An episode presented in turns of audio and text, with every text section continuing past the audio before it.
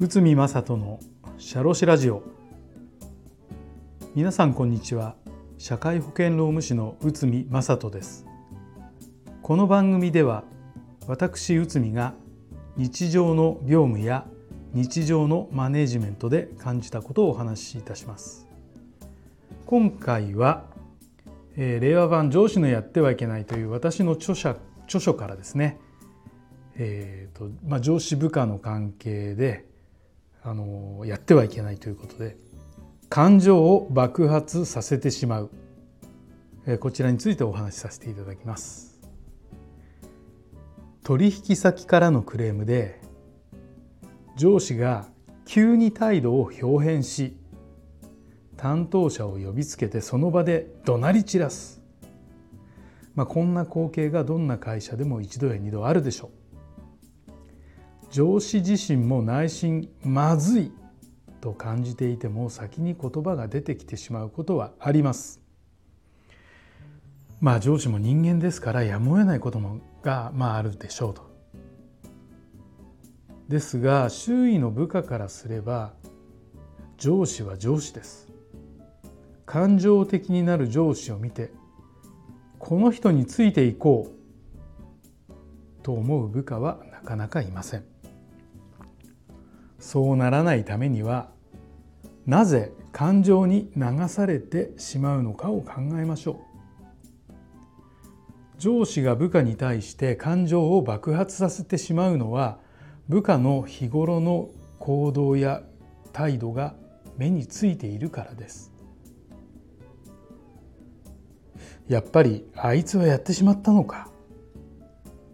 その落胆や憤りが感情の爆発を招きます。ではなぜ部下のことが目につくのでしょうか。理由としては2つのことが考えられます。一つは本人の態度などに問題がある場合です。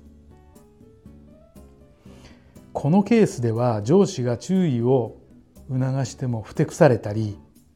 反省とは程遠い態度をとったりというのがやはりあいつかにつながっていくのです。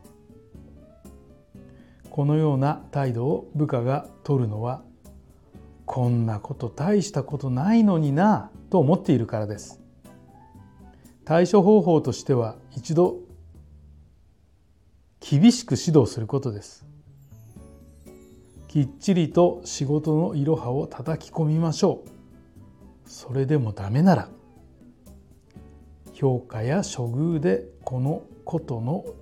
この事の重大さを知らしめることも有効ですと。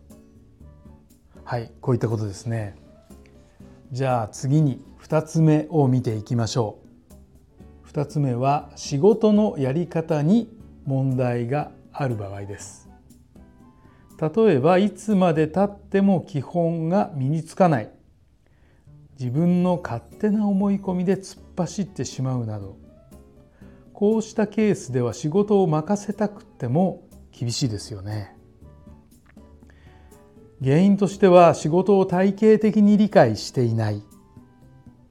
また仕事全体を見ていないことがあります。このタイプの部下に対しては仕事の全体像をおさらいして業務手順を徹底的に教えましょ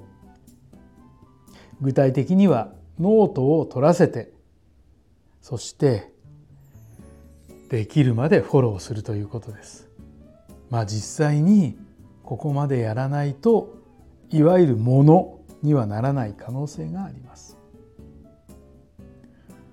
まあこのように原因と対応が分かれば何かの時にお客様に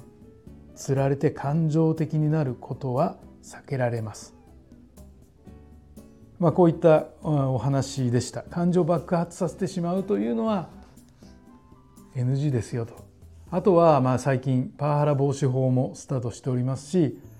パワハラスメントに該当するケースも多々あるかというふうに感じられますのでまあちょっと今回のお話もしまあこれ自分自身にも常に言い聞かせている部分ではございますけど、まあ、あの参考になる部分があったら参考にしていただければと思います。はい、本日もお聴きいただきありがとうございました。